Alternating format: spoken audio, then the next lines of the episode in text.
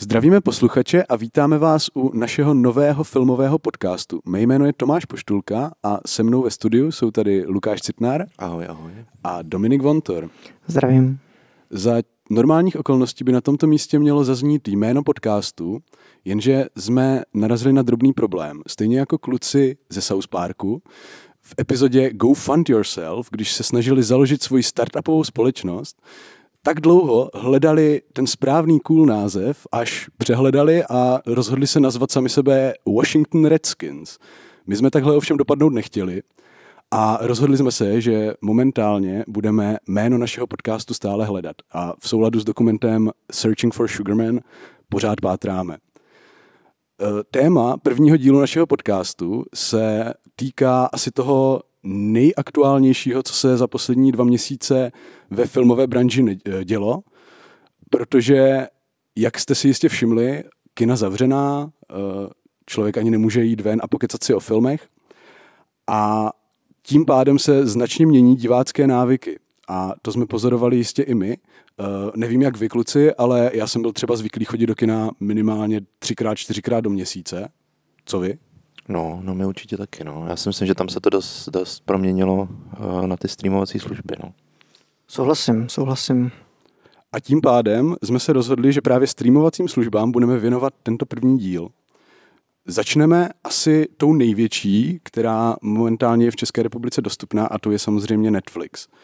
Ten zhruba před měsícem necelým vypustil film, který se vstal během čtyř týdnů pravděpodobně vůbec nejúspěšnějším obsahem, který Netflix, original content, který Netflix kdy vypustil. Uh, anglicky Extraction, neboli česky geniální překlad Vyproštění. Ten, tento film za čtyři týdny odhadem vidělo 90 milionů diváků.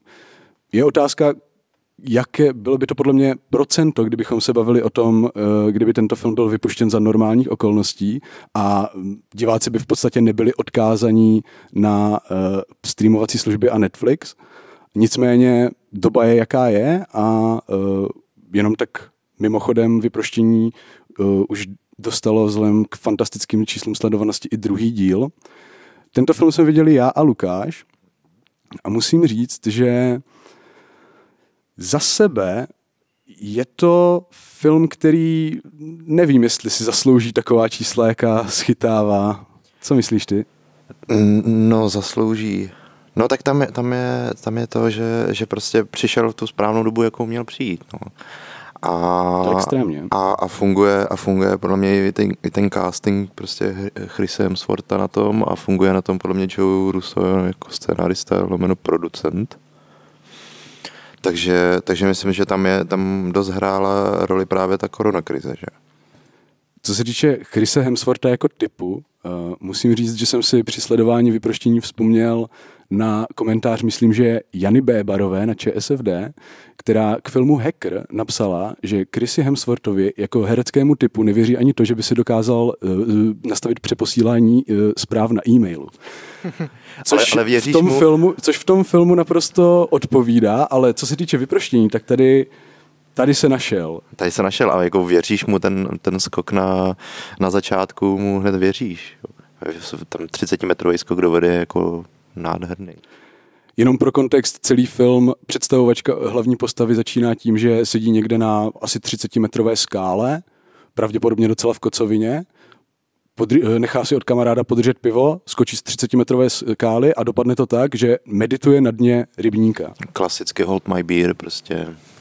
Na dně, na dně rybníka. Sedí na dně rybníka a medituje. Přesně tak. Mm-hmm. Myslím si, že tahle představovačka hlavní postavy konkuruje i filmu Třetí muž, kde se Orson Welles zjeví z ničeho nic uh, v zatemnělé ulici, protože tohle, tohle si divák opravdu opravdu zapamatuje. A možná bychom mohli jako pro kontext teda jenom vysvětlit asi, o čem ten film je. Chop se toho? Chop, chopím se toho. Uh, tak Chris Hemsworth tady představuje žoldáka, nájemného, nájemného zabijáka, uh, který samozřejmě uh, má svoji pohnutou minulost, jako každý takovýhle člověk. A samozřejmě jako každý takovýhle člověk už uh, nechce pracovat v tomhle oboru, tak se samozřejmě drží dál, ale jak to tak bývá, vždycky ta poslední mise přijde a on je povolán do Bombaje, myslím, odehrává se v Bom- Bombaji, Myslím, jo. Indie, Indie, kde se stala taková nemilá věc, kde spolu bojují dva drogové gengy, Kartely. kartely, dobře. A eh, jeden, jeden, jeden ten eh, drogový král unese syna toho druho, druhého drogového krále a myslím, že ten druhý je z Bangladéše. No, to je, Možná jsou tam i nějaké mezistátní třenice. je to tam takové napjaté a právě, právě ten eh, otec toho uneseného syna je pro změnu, aby se to nepletlo ještě ve vězení, ale i tak si je schopen najmout nějakou soukromou společnost, která, která se právě stará o tyto, o tyto nepříjemnosti. Na scénu přichází Chris Hemsworth a začíná, začíná, začíná věc. No je to zápletka jako z naprosto jakéhokoliv klasického Bčka z 90. 80. let se Slyem nebo s Arnoldem Schwarzeneggerem. Nicméně má to oproti těmto filmům jednu nezanedbatelnou výhodu, která spočívá v kaskadérovi za kamerou, Semu Hargraveovi. A e, tento člověk, který spolupracoval právě s Joem a Anthony Russovými na některých z nejlepších Marvelovských filmů typu Captain America 2, 3, tak si poprvé usedl za kameru a musím říct, že co se na fyzičnosti akce je to extrémně vidět. Problém je, že ta největší akce přijde zhruba po 20 minutách filmu a ta je fantastická. Trvá 10 minut, je to uděláno jakoby na jeden záběr, přechází se tam z automobilové honičky do pěstních soubojů, přestřelek a tahle scéna, říkal jsem si, jestli tohle přišlo po půl hodině filmu, co nás ještě čeká? No a Nečeká nás bohužel nic. moc. I Ty jsi na začátku zmínil scénář Joea Russova a zmínil se ho jako výhodu. Já si myslím, že právě scénář je vlastně největší problém toho filmu, protože negraduje. A ve chvíli, kdy největší akční scéna přijde po 20 minutách a v následujících 50 minutách vidíme primárně Chrise Hemswortha brečet, vzpomínat na minulost a navazovat neúplně funkční vztah s indickým chlapečkem, trošičku mi to skřípalo tady v tomhle Já směru. jsem to myslel ale tak, že, že to, že, že ten scénář byl výhodou v tom, proč měl ten film tu úspěch, že, že tam funguje jako John, jako Russo, jako nějaký jako lákadlo, nějaký, nějaký, jako nějaký, nějaký jméno, který má možná nějaký jako zvuk, to znamená, že tomu může pomoct i nějak jako marketingově v tomhle tomu. Nejsem si jistý, jestli marketingově, spíše si myslím, že zaštítění právě bratry Rusovými tomu pomohlo z hlediska vůbec získání rozpočtu na uh, uvedení na Netflixu. Myslím si, že film měl rozpočet okolo 65 milionů dolarů, dolarů. Takových 30 si myslím, že padlo na zmíněnou hmm. úvodní akční scénu. A potom si asi kluci řekli, no my to nějak splichtíme dohromady. Vlastně ani není důležité, co se tam bude dít, hlavně asi. ty atrakce, že? Jako, jako jestli, jestli to, tak určitě doporučuju si najít na, na, na, na, na YouTube uh, behind the scenes tady téhle scény, kde, kde právě je, je použitá jako čtyřkolka, až taková bugina, na který oni jsou vlastně připevnění na začátku, jenom lanem prostě na, na tom a vlastně jezdí za těma autama v těch uličkách. A je to jako neskutečně kaskaderský výkon, jak jsi říkal. No.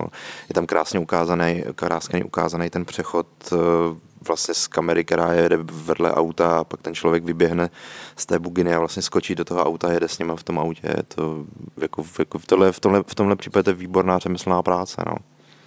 Já jsem osobně zvědavý na chystaný druhý díl a kdybych měl tvůrcům, kteří náš pořad určitě poslouchají, poradit, tak asi se úplně vykašlat na veškeré ty emocionální berličky a podobně, nahnat tři, partu 30 lidí do nějakého baráku typu první raid a normálně tam rozpoutat 90-minutové akční peklo a tím vlastně skončit. Určitě, souhlasím, souhlasím. To bylo k vyproštění a další věc, kterou Netflix vyprodukoval během, eh, vypustil během karantény, je seriál, nový seriál jednoho z nejznámějších moment současných amerických showrunnerů jménem Hollywood, Ryan Murphy. Dominiku, ty jsi to viděl se mnou, co na to říkáš? Uh, tak eh, já Ryana Murphyho znám, uh, ačkoliv teda vím, že je to skutečně velmi plodný autor, showrunner, scenárista, režisér a dělá spoustu věcí každoročně, tak ho znám pouze jako tvůrce seriálu Glee, což je pořád, ve kterém si myslím, že uh, Ryan Murphy uh, hodně ukazuje vlastně témata, která ho uh, zajímají. Ve vysoké míře vlastně pracuje s tématy uh, menšin, uh, genderu a to jsou vlastně věci, které do velké míry rozvíjí taky v seriálu Hollywood, kde popravdě zpočátku mi přišlo, že jsou tato témata vlastně až moc explicitně vlastně ukazována a že jim kladen takový až jako patetický nános něčeho, co z nějakého důvodu mi strašně musí vadit, ale ve výsledku ten Hollywood, eh, který na jednu stranu má ukazovat nějakou prohnilost trošku toho systému a toho nějakého pozlátka, které je uh, diváky a vůbec jakoby lidmi, kteří mají rádi tu éru zlepšováno a zblišťováno, tak ve výsledku ten seriál toho diváka vede k tomu, že všechny tady ty nedostatky, které jsou na první pohled skutečně až moc explicitní, mu odpustí a vlastně ten krásný happy end, který Hollywood ve výsledku jakoby nabízí, tak mu sežere i s navijákem. No je to přesně jak říká, že to nádherná hollywoodská pohádka, naprosto krásně stylizovaná, přesně ve stylu klasických hollywoodských filmů. Až na to, na ten drobný zádrhel, je to alternativní historie Hollywoodu.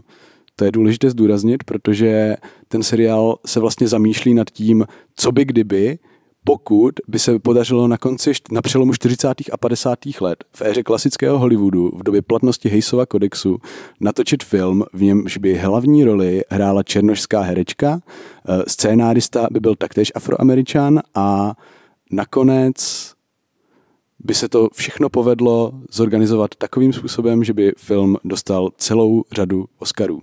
Mm. A já si myslím, že ten film, ten seriál je z tohoto hlediska rozhodně zajímavý, ale skrývá v sobě takový jeden neúplně hezký paradox a to přesně v tom situování do minulosti Hollywoodu, který, eh, kterým jakoby komunikuje, že ve chvíli, kdyby se to tehdy vyřešilo, tak by všechno bylo krásné a uh, vlastně by žádné takové problémy neexistovaly. Problém je v tom, že to jsou problémy, které dodnes z Hollywoodu nevymizely a uh, ať už si to můžeme napasovat třeba na mýtu aféru a podobně, protože jedním z další, jednou z dalších linek v Hollywoodu je i fakt, že vlastně uh, celý projekt, který se v tom seriálu připravuje, odklepne žena, která nahradí svého muže v pozici ředitelky studia. Nejsem si úplně jistý, jestli to od uh, Hollywoodu není taková trošičku alibistní sebeobhajoba, která vlastně říká, uh, můžeme kritizovat minulost za to, co jsme neudělali, ale kdybychom to udělali, tak bychom na tom byli stejně skvěle jako dnes. Hmm. Jo, s tím určitě musím souhlasit. Eh, to, že je to alternativní historie, tak přesně je jakoby faktem toho, že eh, se vlastně takové věci začínají teď řešit vlastně až ve 21. století a nějak jakoby zpětně reflektovat. Eh, na druhou stranu si myslím, že ta doba, tak jak je ukázána v Hollywoodu, tak sice vede to vyprávění jak jakoby alternativně, že v té době se jaké by to bylo, kdyby v té době se staly tady ty věci, ale zároveň si myslím, že je alternativní v tom, nebo minimálně mm, má znalost, že není možná dostatečná, abych to dokázal uh, nějak popsat, ale že i ta alternativní historie je dost nadsazená. Uh, že vlastně veškeré ty situace, které v tom seriálu se dějí, tak prostě musí být do jisté míry jakoby vyhnány až jakoby do jistého extrému, kdy si ten divák vlastně říká, že mu vlastně nepříjemné se dívat na věci, které jsou nejspíš jako docela výrazně vyfabulované. No extrémně. V tomhle uh, okamžiku můžeme bavit o, uh, se vlastně bavíme o obsahu, kdy si la, uh, postavy vyznávají lásku a uh, zasnubují se během pěti minut toho, co se znají v podstatě a opravdu končí to, končí to jako z hollywoodské pohádky. Tím pádem uh, je to do určité míry se asi dá říct, že eh, si sami sám nejen Ryan Murphy, ale i ostatní tvůrci seriálu uvědomovali, co točí velmi dobře.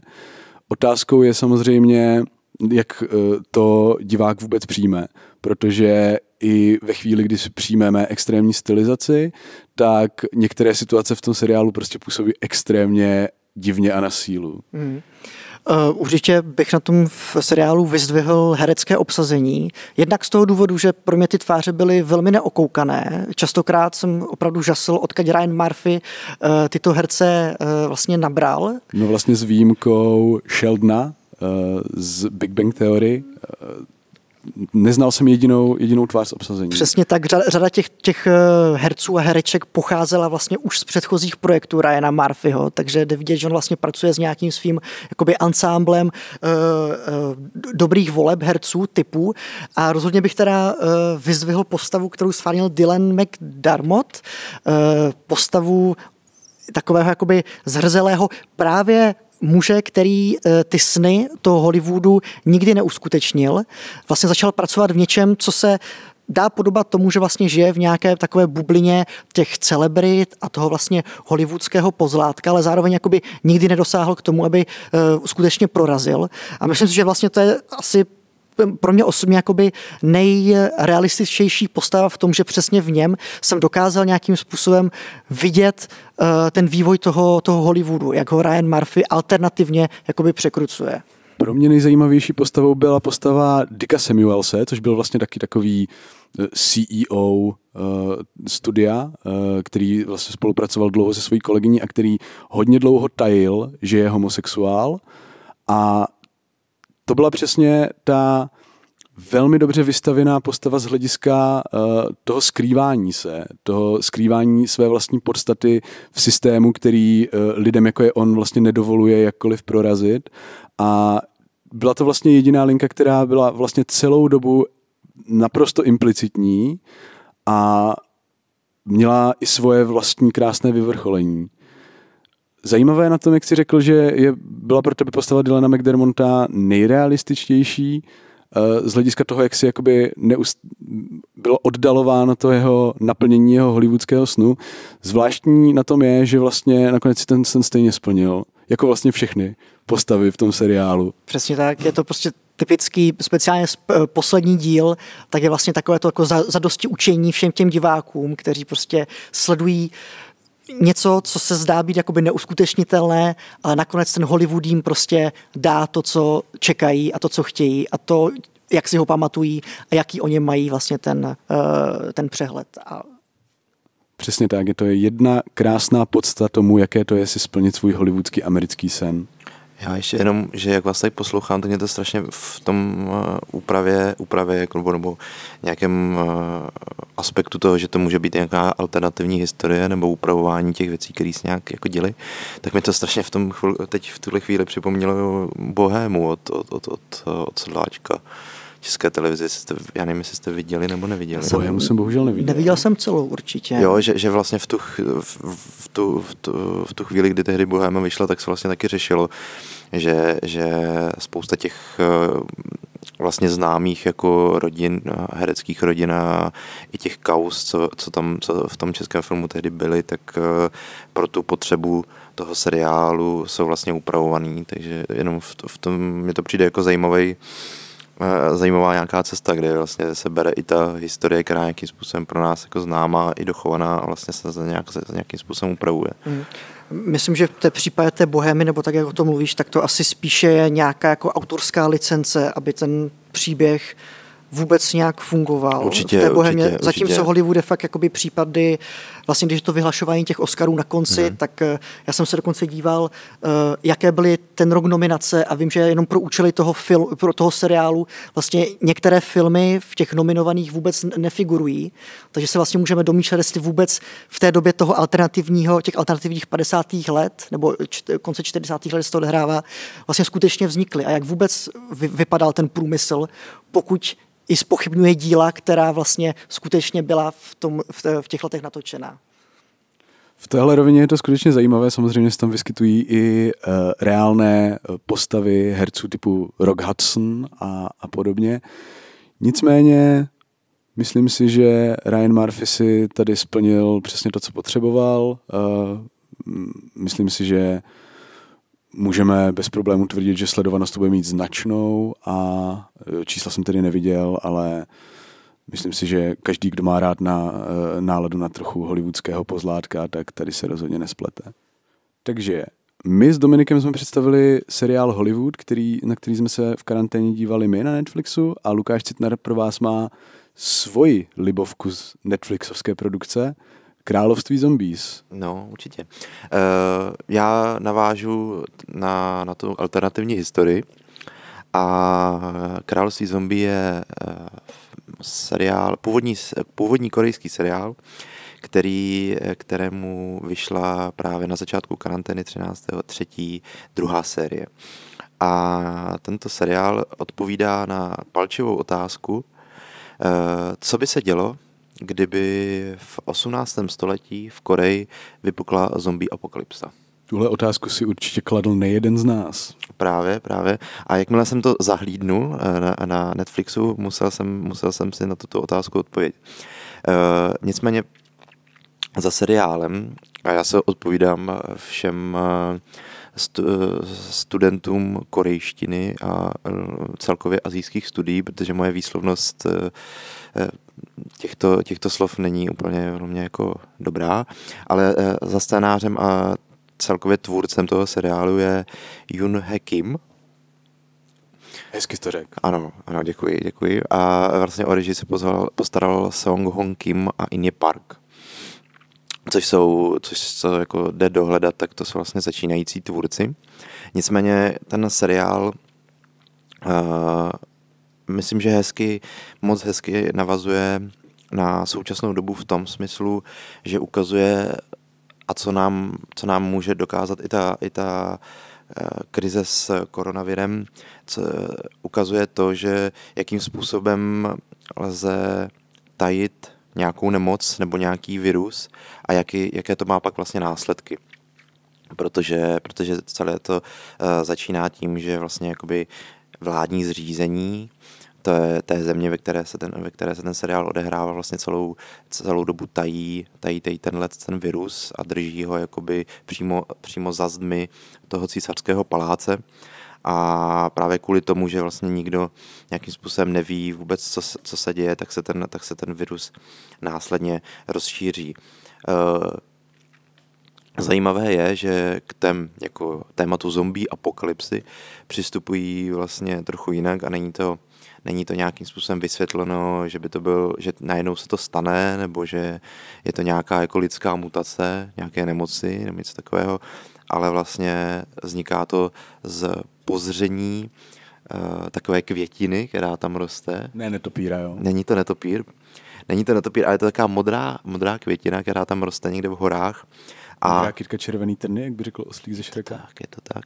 A ta, ta, ta kytka má v sobě nějaké, nějaké červy a ty vlastně jakoby napadnou ten mozek a stane, stane se z tebe zombí. No. A uh, seriál pojednává o tom, že uh, vlastně jakoby princ, jo, jako princ toho císařství vlastně teda nějak jako zjišťuje na začátku první série, že teda jako něco je špatně asi protože už dlouho neviděl svého tátu, protože z toho táty je na začátku ukázáno, že se stalo to zombie právě, takže, takže jako řeší, co se teda děje. A vydává se jako do, do, do, té, do té, vydává se do té země a ta, ta nemoc se začíná šířit a a vlastně jako děje, děje se teda zombie apokalypsa. Celý, celý ten seriál má jako plus v tom, že to má jako úplně neskutečně production values, který jsem na tom strašně vidět.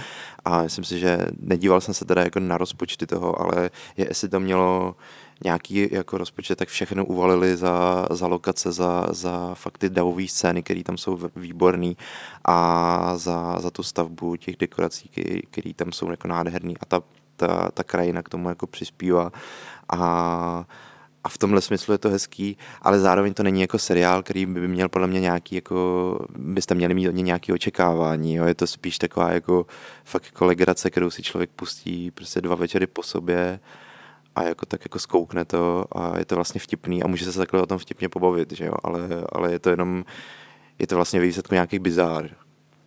Mě na tom zaujalo několik věcí. Třeba jakým způsobem se zombie nákaza řeší ve feudálním uspořádání společnosti?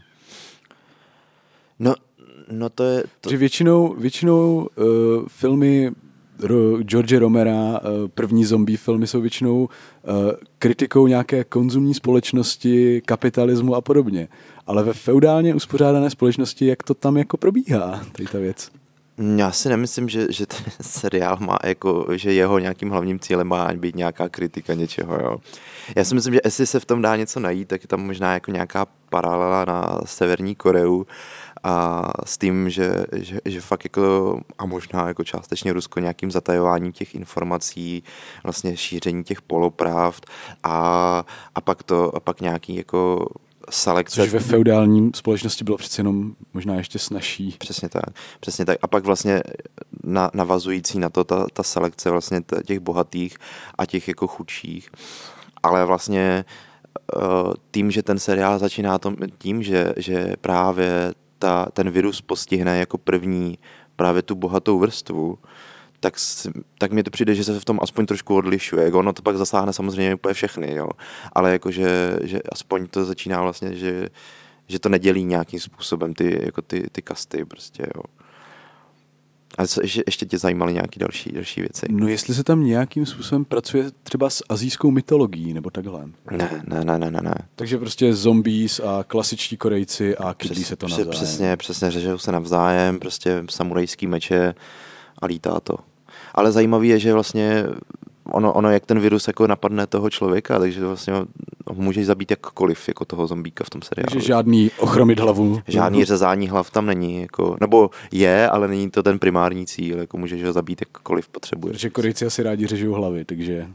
Já jsem právě chtěl říct, že se mi líbí, jak se tam vlastně pracuje s tím, že, ta, eh, že ti zombíci jsou vlastně jakoby nemocní nebo postižení nějakým virem, protože já obecně mám jakoby docela, nebo nemám úplně v oblibě jakoby zombie filmy, protože mi to vlastně přijde docela dementní, že ten jakoby nadpřirozený efekt uh, toho, jakoby, že uh, je mrtvý, živý, uh, moc vlastně tady tomu konceptu ani nerozumím, protože... No když v pekle není místo, tak mrtví začnou chodit po zemi.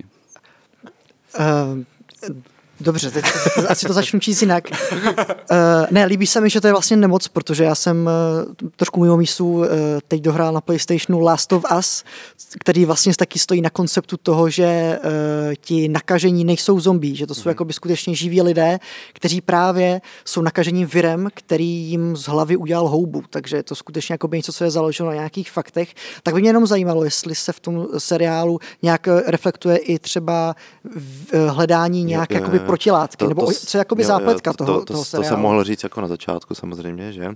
Ale vlastně, jak říkám, jedna, jedna z hlavních postav je ten princ a druhá, pak jsou vlastně tři, dejme tomu. Druhá postava je právě jako doktorka, nebo řečeno doktorka v té době nějaká jako ranhojíčka, ale která vlastně uh, paradoxně přeži, přežije ještě bych mohl říct vlastně, jak se to rozšíří, to je taky jako za, za, zábavný, totiž protože... No dávej! Já, protože, protože jakoby uh, oni převezou toho jedno, to, to, jedno tělo prostě z toho císařského paláce pryč, jako někam na venkov, aby tam jako se toho zbavili, jenomže oni Hodí tam... to někomu na kompost, jo? Hodit to někomu na kompost. Jenomže na tom venkově mají hrozný hlad, prostě, protože tam nemají žádný jídlo. Už vím, kam směřuješ. Tak se stane prostě věc, že oni že jo, uvařejí prostě toho člověka, ale uvaří z něho jako vývar. Že jo. No a no. jak funguje zombie vývar? To by mě docela zajímalo. Začnete žrát? Postupně ne, ne, ne, tak oni to ten, nadšení z toho, jak dobře se tam pracuje. s tím, že je to nemoc tak on, on, je, on je mrtvej, že jo, ten člověk je mrtvej už prostě, oni ho zabili, že jo, jako, ale jo, má on, sobě ty... on prošel tě, těmi fázemi, živý, mrtvý, zombie, mrtvý. Jo, jo. Výborně. Jo, jo, jo. Vývar. Vývar, že jo. A to je právě to, čemu nerozumím na zombících. A oni ho prostě, ale, ale, má, ale má v sobě furt ty červy, že jo, mm-hmm. víš mhm. co. A oni ho uvařejí, že jo, uvařejí to, ten vývar z toho a ona, on, a jsou v nějaké osadě prostě a ona někam odejde, ta postava někam odchází, ale všichni pak jako sní ten vývar, že jo, a ona jediná ne, že jo. A, a takže tam pak přijde a že všech se postavy stávají ty zombíci.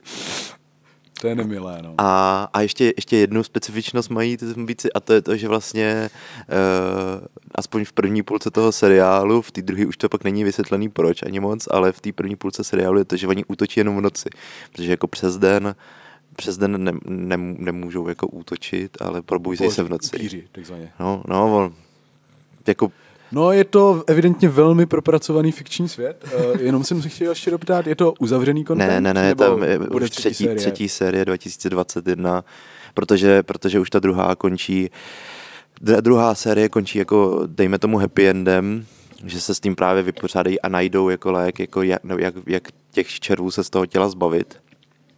A, ale, ale na konci samozřejmě klasický cliffhanger je to tam zpátky. No. Takže vlastně úplně Walking Dead, které už několikrát no jsem, mělo skončit. Já jsem právě chtěl říct, že vlastně všem posluchačům asi radši doporučím zkouknout si dvě série Království zombí, než trpět u deseti sérií Walking Dead, z nichž dobré jsou třeba tři.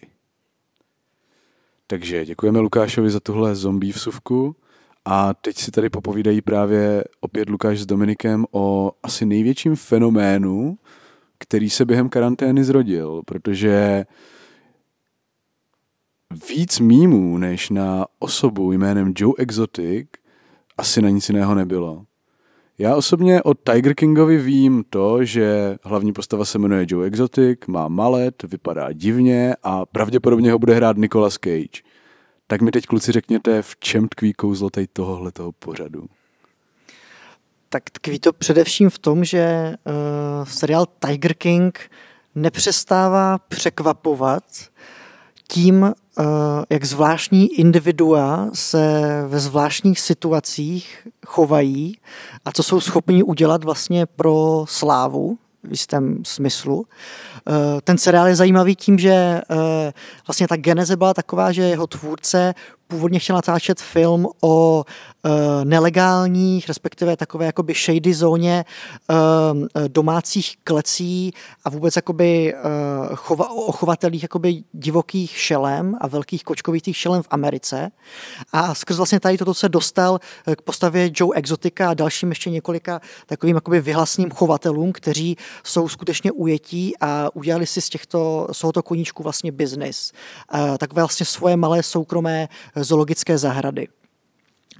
Zároveň je zajímavé to, že ten pořád, ačkoliv e, má, je to dokumentární, tak těží z, z řady uh, autentických uh, archivních záběrů, protože Joe Exotic, jakožto postava toho principála, ředitele, vrchního chovatele a vůbec mesenáše té, toho svého zřízení, tak eh, si zpočátku natáčel sám o sobě videovlogy, online vlogy a následně se k němu přidal americký producent, eh, který eh, natáčel online reality show právě z prostředí Joea Exotika a jeho zoologické zahrady, který běžel normálně na internetu. Takže ten, ten tvůrce měl jakoby velký přístup jakoby, opravdu jakoby bizarním záznamům něčeho, co kdyby nejdříve vznikl seriál s Nicolasem Cagem jako pořád, ve kterém zoologická zahrada vlastně na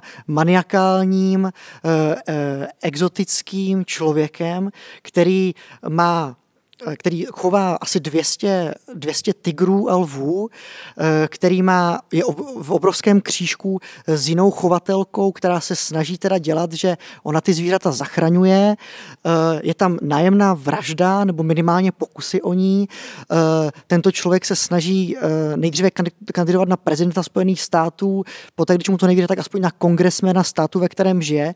Jsou to prostě věci, které by ve fikci... Které by natočil Nick Cage někdy během posledních deseti let. Přesně tak, ale kdyby, si, kdyby to byl prostě fiktivní příběh, tak by si řekl, že to je prostě úplně ulítlost Nikolase Cage, ale tady ten pořád vlastně přesvědčuje diváka o tom, že takové věci se skutečně asi dějí. Ale pravděpodobně jenom v Americe, co, Luka? No, mě tam právě na tom přijde strašně fascinující to, jakým způsobem to opravdu ukazuje ten budeme tomu říkat, nebo já tomu budu říkat americký venkov, nebo fakt prostě uh, ten, ten jako redneck svět prostě, jo, toho, že všude, když, když si vezmu, když si jako vybavím stereotyp prostě američana na venkově, tak ho opravdu vidím na té terase s tou americkou vlajkou, tou brokovnicí v tom houpajícím křesle prostě. S tigrem. S tigrem a čekajícího prostě na ty, na ty Korejce, až přijdou a on je bude moc jako postřílet. Ale, ale jako tohle je přesně, jak říká Dominik, jo, že to, to si bereš jako fiktivní postavu, ale tady ty lidi jsou reální a přesně ty, tyhle věci dělají. A to je fakt už, eh, protože třeba já jsem na ty první dva díly koukal úplně jako vykulený a říkal si, to, to není možný tohle. A pak jako už vlastně přejdeš, myslím, že pak, když se jako na to díváš, tak se jako divák staneš součástí toho jeho, jejich světa a začneš to jako trošku chápat, protože jako teď, jak Dominik to trošku jako nastínil, ale přesně ten, ten všechny ty jako lapály a všechny ty problémy, co oni tam řeší, to je jako neskutečně jako úplně komplexní celý. A my, myslím, že i velký plus toho seriálu je v tom, jakým způsobem to jsou schopní vysvětlit a vlastně toho člověka jako mě nebo i, i vás jako lidi, kteří jsou nepolíbený eh, světem o prodeji prostě velkých šelmovitých koček eh, a o všech těch, těch, těch věcí, jakým způsobem do toho diváka vtáhnout a celý ten svět vlastně mu vysvětlit.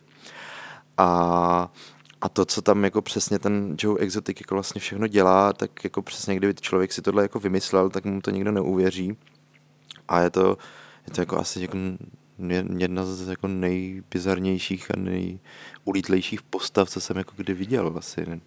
Vlastně uh, asi by se to dalo přirovnat k jakémukoliv tomu dokumentu Netflixu, kterých teď vzniká řada, uh, hodně i teda jakoby z žánru true crime, tak se tam strašně dobře pracuje právě jakoby s cliffhangerama a vůbec jakoby s vyprávěním toho, vlastně toho celého příběhu, co ten dokumentarista sleduje. Jednak teda právě z, z toho pohledu, že eh, je v tom ukázaná jakási práce toho autora, který od jednoho tématu vlastně z nouzecností volí jakoby trošku jiný, jiný směr, to znamená, že jakoby sleduje něco jiného, než zpočátku jakoby chtěl sledovat.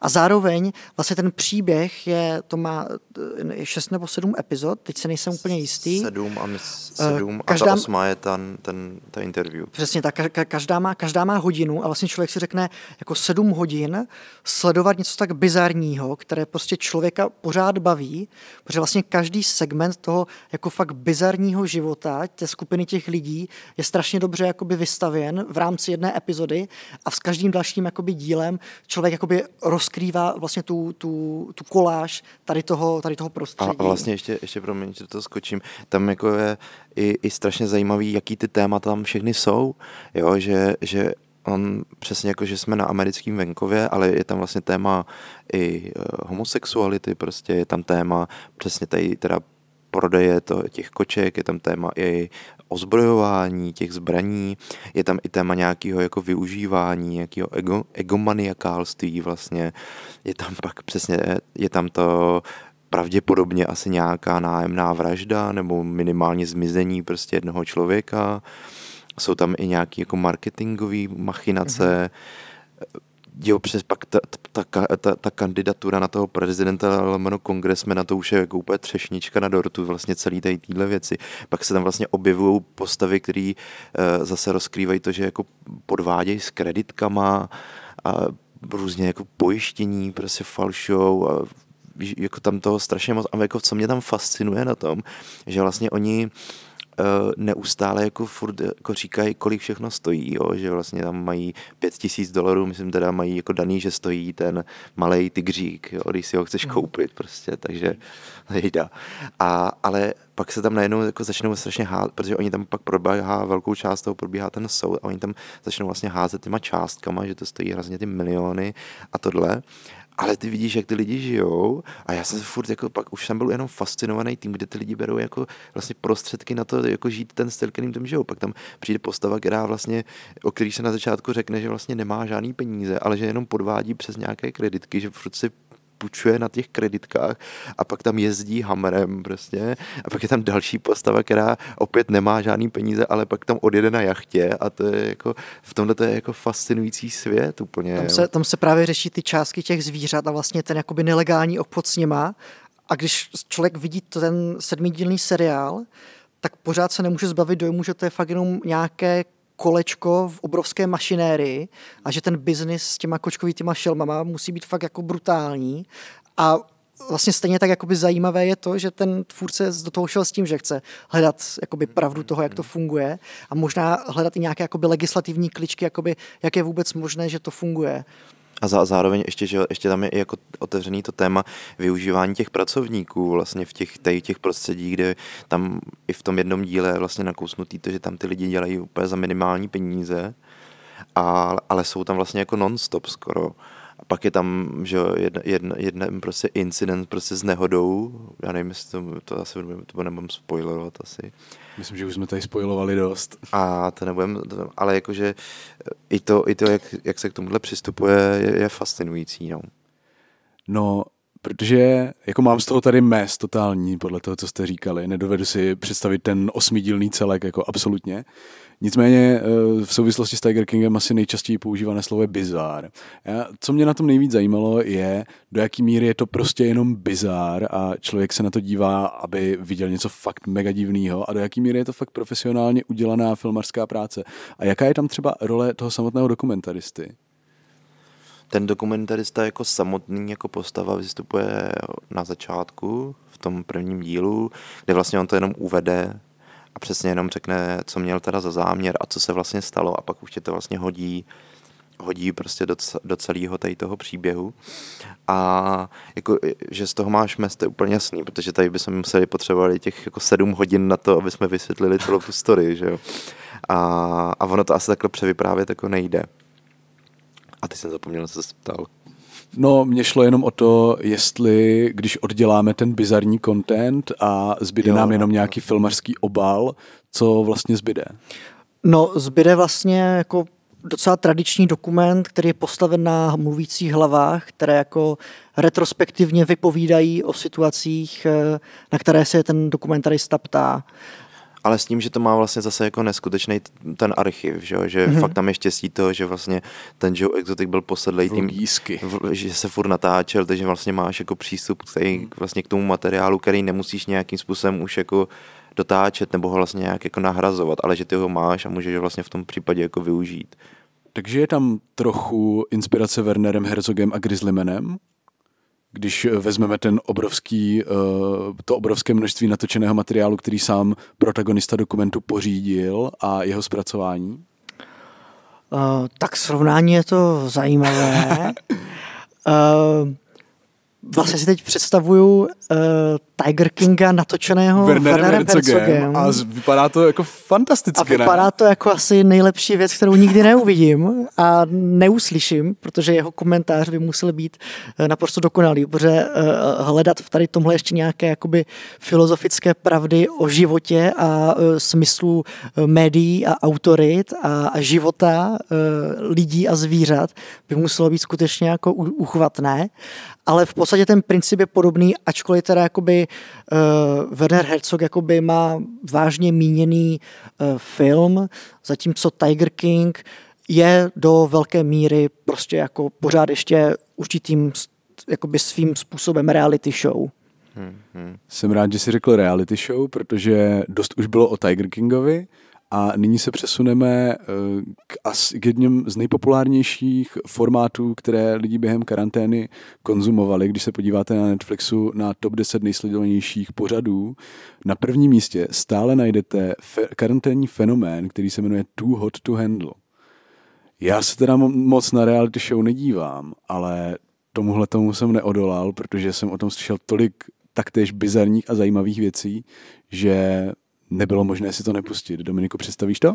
Mm-hmm. Jako já myslím, že ten, eh, to, že jsi říkal, že se na reality show moc nedíváš, ale tohle to tě jakoby nějak donutilo, tak to je asi případ jakoby řady konzumentů nejen Netflixu, ale vůbec jako televizního obsahu. Uh, nedalo se tomu rozhodně uniknout. Bylo to eh, všude. Pořad, ve kterém, nebo reality show, ve které je do luxusní vily typu vyvolení nahnána nahnáno, já nevím, tucet nádherných lidí, skutečně jakoby ukázkových, i když jakoby třeba já osobně si nemyslím, že tady to je jakoby ideál krásy, ale jsou to jakoby skutečně krásní lidé, žen, mužů, eh, kteří hnedka ze začátku jde mezi nimi vidět jakoby jisté eh, jiskření. Sexuální napětí. Sexuální napětí. A, a princip té reality show je takový, eh, že se tam nějak seznamují, a neví vlastně, jaká jsou pravidla té hry. Prostě jediné, co ví, takže prostě budou po nějakou dobu zavření ve vile. Na twist nacha- přichází asi v polovině prvního dílu a to je vlastně jakoby, o čem je ten, ten pořád, že tito lidé během celé doby, co tam jsou, tak nesmějí spolu mít žádný sexuální styk, nesmějí se líbat, uh, nesmějí se sebe ukájet. Uh, takže Hezky to řekl. Je, je, je zakázán vlastně nějakýkoliv prostě intimní styk ať už s osobou nebo sám se jinou, sebou. nebo sám se sebou. Uh, no celý koncept naprosto vyhnaný do extrému Přesně a absolutně tak. bizarní.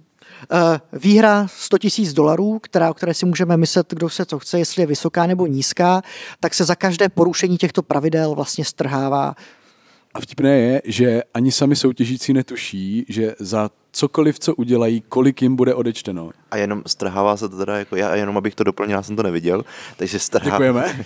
Není zač. A, že já děkuju sám sobě. A, ale ta, ta, ta, výhra se strhává jako všem, nebo jenom tomu jednotlivci, který by to vyhrál? Z celkové částky 100 tisíc se strhává všem. Jo, jo. Jo, e, právě a to je jako asi dobrý point, protože uh, ta reality show, jakoby ten koncept, uh, vlastně pár lidí ve vile, které sleduje kamera, mají nějaké úkoly, tak je vlastně není úplně jako zajímavý v podstatě. Je old school type reality show. Ale já si asi osobně myslím, že ta reality show je, reality show je zajímavá právě tím, uh, jak je sebe, sebeuvědomělá a jak se tam vlastně pracuje s určitým jakoby prvky té reality show. A součástí toho je právě i jakoby ta hodnota té ceny, kdy vlastně ty ze začátku vůbec nevíš, vlastně si těch 100 tisíc vyhraje jeden člověk, nebo jestli si to dělí, nebo jestli to vyhrají všichni, kdo tam vydrží, nebo všichni, kteří teda jakoby eh, neporuší ta pravidla. A neví to ani soutěžící. Neví, a neví to samozřejmě ani soutěžící. Takže vlastně ty jsi vlastně v pozici těch soutěžících, kdy ty vlastně až v rámci toho pořadu jakoby přicházíš jakoby na to, jak ten svět je nastaven a podle čeho jako oni se musí nějak chovat. Jediné, v čem máme oproti soutěžícím výjimku, je, že slyšíme ironický komentář moderátorky, kterou nikdy nevidíme, ale která komentuje veškeré dění ve vile naprosto geniálně ironizujícím způsobem. A nejen chování ve, vile, ve, ve vile, ale taky chování vlastně tvůrců té reality show, protože ona několik, několikrát komentuje různé postupy, které jsou jakoby čistě dramatizované, aby to budilo napětí, prostě dlouhé záběry, dramatická hudba. Ona se vlastně vyjadřuje k tomu, jak ta reality show s tady tím pracuje, což mi přijde vlastně strašně zajímavé a uh, spolu s tím souvisí i to, že tam, že slyšíme pouze jenom její hlas, zatímco takovým moderátorem nebo tím, kdo jakoby zadává ty úkoly, tak je v té, v té vile vlastně Alexa, což znamená takový ten inteligentní počítač, který vlastně... A ona vlastně- je ta moderátorka, jo? No. To je právě jiná postava zase. Jo.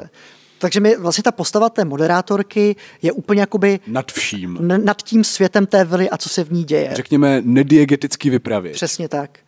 Takže to je Matrix vlastně celý. No, uh, vztah mezi označujícím a označovaným, jak bych řekl, semioticky se v téhle reality show naprosto ztrácí a rozplývá, protože soutěžící komunikují s umělou inteligencí, která na základě jejich chování ve vile o nich schromažďuje data a hodnotí, zda dokázali navázat slovy samotné reality show plnohodnotný hlubší vztah. Toto zní jako díl Black Mirror. A to je jeden z problémů, kterou to, který z tohle reality show mám, je v tom, že je sice velká sranda uh, sledovat partu neúplně chytrých lidí, krásných neúplně chytrých lidí, kteří uh, si mysleli, že si budou měsíc užívat nezávazného sexu a ten sex je jim hned ze začátku zakázán. Celé ironizované komentáře moderátorky. Nicméně pořád jsem měl takový neúplně příjemný pocit z toho, že je to vlastně exploatace blbosti. Co si o to myslíš, Dominiku? Um... Že to vlastně není úplně košer, co se tam jak, jak tam je s těmi soutěžícími nakládáno a jak jsou vlastně zesměšňováni. A paradoxně oni jsou zesměšňováni a ve chvíli, kdy polovina z nich jsou influenceři na Instagramu, tak eh, to, že jsou zesměšňováni je jedna věc, ale to, že jim pak z, eh, se zvedne počet followerů o 200 tisíc, což je příklad Francesky, která tam promrhala asi nejvíc peněz ze všech, tak je to takový vlastně kon, určitý paradox, že ty si, ta show si vlastně z něčeho dělá srandu, ale zároveň to podporuje.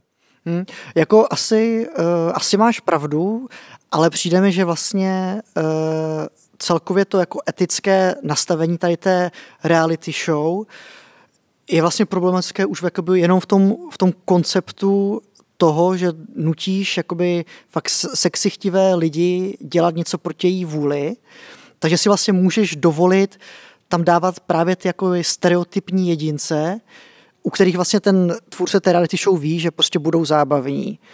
Takže to je vlastně to, co je na té reality show asi řekněme problematické. řekněme problematické, že skutečně, ale samozřejmě to je asi princip každé reality show, že prostě to není realita, to, co my vidíme, ale v případě tady toho je to uh, skutečně jako vyhnáno až, až, až.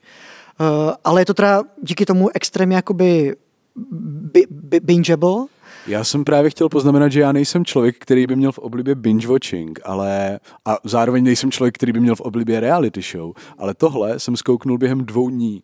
Takže už to samo o sobě svědčí o nějakém zábavnostním potenciálu celé show, který s postupujícím časem klesá, co si budeme povídat. První tři díly jsem se smál v podstatě non-stop, potom už je to v podstatě variace těch samých situací dokola a dokola, akorát s určitými obměnami v rámci třeba trestů nebo odměn za to, co eh, soutěžící v té vile vlastně dělají nebo nedělají. Jsou tam, jsou tam vlastně takové momenty, kdy tam do té vily přijdou noví lidé, kteří vlastně neznají ty pravidla, jsou v té stejné pozici, jako na začátku byli ti původní obyvatelé. A zase tam ale jakoby skvělý ten hlas té nedigetické vypravěčky, která to komentuje skutečně jako slovy, že nyní už showrunneři vyčerpali všechny nápady, tak tam prostě dali nové lidi, ať je to zábavnější. A takhle se jakoby podvratně vůbec si dělá legraci vlastně z toho konceptu reality show, což je vlastně asi něco, co, s čím máme problém, že si dělají jako legraci z těch lidí, ale vůbec jakoby z toho celého žánru a tudíž i skrze tu vypravečku i z diváků. Hmm. Takže to takové jakoby na všechny strany. Přesně tak. Vlastně děláme si srandu ze všeho a nemá to žádný efekt, protože nějaká kritika tam absolutně nehraje svou roli. Komu se smějete, sobě se smějete. Přesně tak, přesně tak. Já jsem vlastně ještě chtěl poznamenat, že tvůrci se moc elegantně nevypořádali ani s uh, určitou mírou, s rozdílnou mírou participace jednotlivých účastníků, ale to je asi nevyhnutelná stránka každé reality show. Někteří soutěžící jsou aktivnější, někteří méně, ale ve chvíli, kdy tam, kdy máte koncept reality show nastavený tak, že se nevyřazuje a uh, soutěžící jsou tam, tam jsou vlastně celou dobu v některých případech, tak uh, je vlastně divné vědět, že od začátku uh, soutěže tam máme nějakou postavu, která tam v podstatě za celých osm dílů ale vůbec nic neudělá a pak odejde s určitou sumou peněz třeba. Tohle si myslím, že uh, tam měli během natáčení trochu zohlednit a třeba nějakými úkoly donutit soutěžící k participaci. Protože jo. celé to na tom je vlastně postavené. Jo, jo, pravda. Uh, asi vím, na nějakou postavu ty narážíš, zase ona, ona tam byla takovým vtipným prvkem, protože měla... Protože nic nedělala. Protože nic nedělala, zároveň byla v pozici jakéhosi bankéře, takže skutečně jenom člověka, který No to narážím na jinou postavu, ale jinou. máš pravdu, že Kelc je taky zábavný. Ten je zábavný, který skutečně celou dobu jenom sleduje, kolik peněz může vyhrát. To je mimochodem člověk, který hned na začátku ve svém medailonku tvrdí, že měl sex s minimálně tisíci ženami a následně nejenom, že se s nikým nevyspí, ale všechno, co řeší, jsou opravdu peníze a výhra, kterou může vyhrát. A prakticky se s ženami nebaví v té, té show. Neuvěřitelné. Takže Lukáši, co, podíváš se?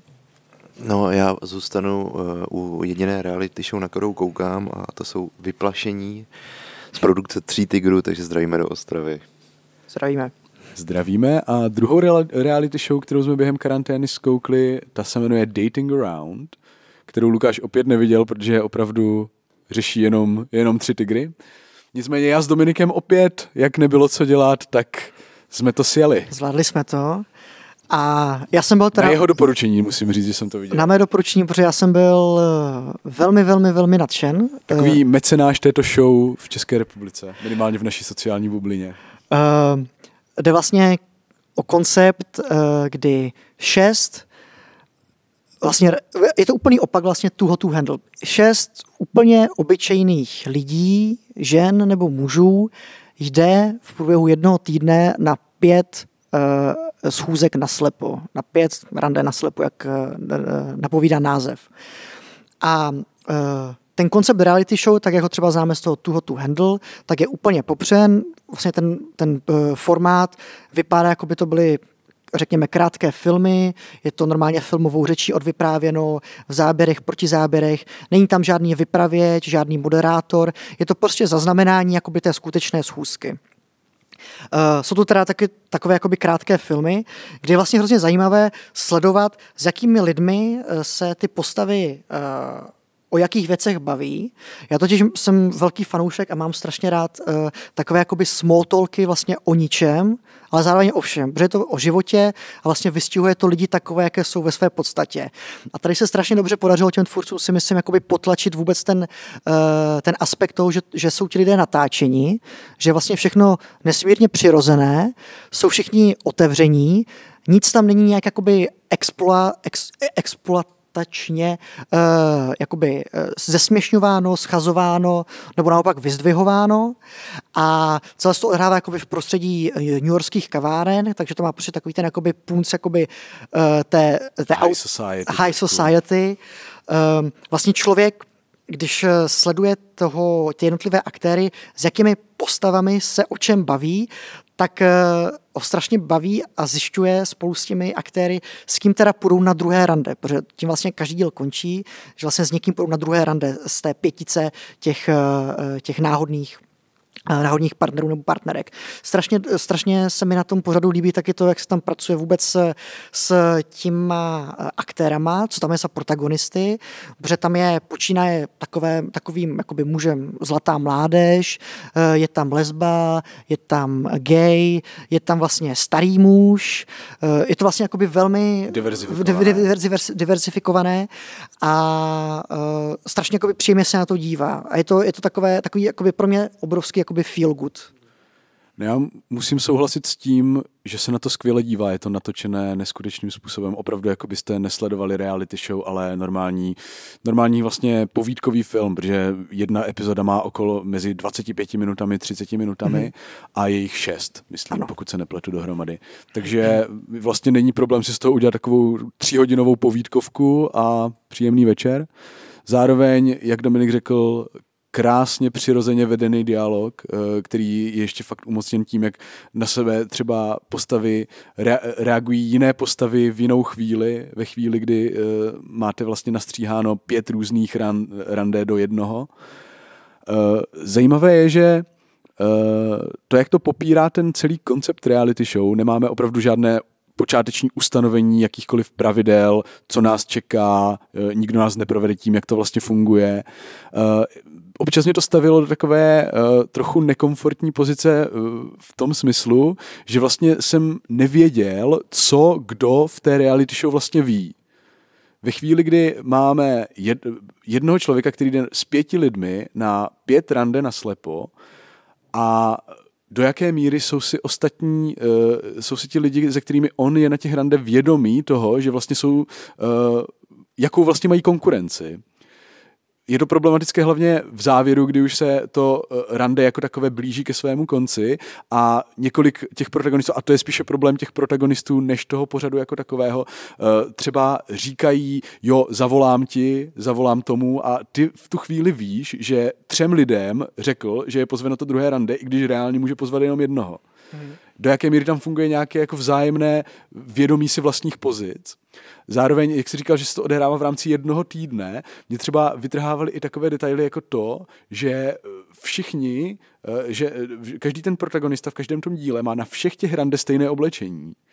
Což mi vlastně přišlo hodně divné, protože víš, že se to nemůže odehrávat během jedné noci, to by nešlo, ale zároveň opravdu šli třeba pět dní po sobě na další rande v, těch samých hadrech?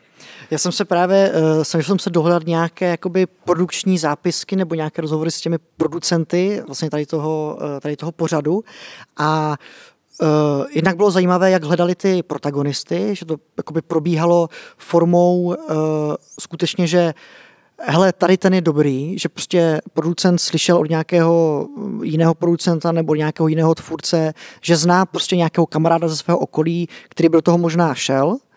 Eh, nevím, jak probíhal výběr těch, eh, těch eh, nápadníků a nápadnic, kteří šli na to rande, tedy těch postav, které si vybíral ten protagonista nebo protagonistka.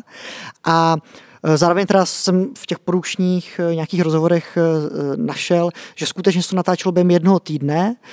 Snad u jedné postavy se to natáčelo během delší doby, protože ji neuvolnili z práce nebo něco takového.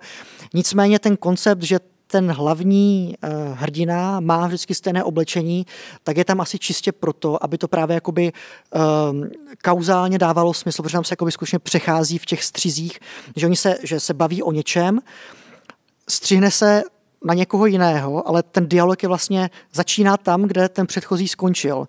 Takže vlastně pro mě je docela jakoby podstatné, jakoby z produkčního hlediska ocenit vůbec ty hlavní aktéry, že oni dokázali během toho týdne udržet vždycky jakoby relativně stejnou vlnu a stejný jakoby nadhled nad těma novýma postavama, která, které potkávali.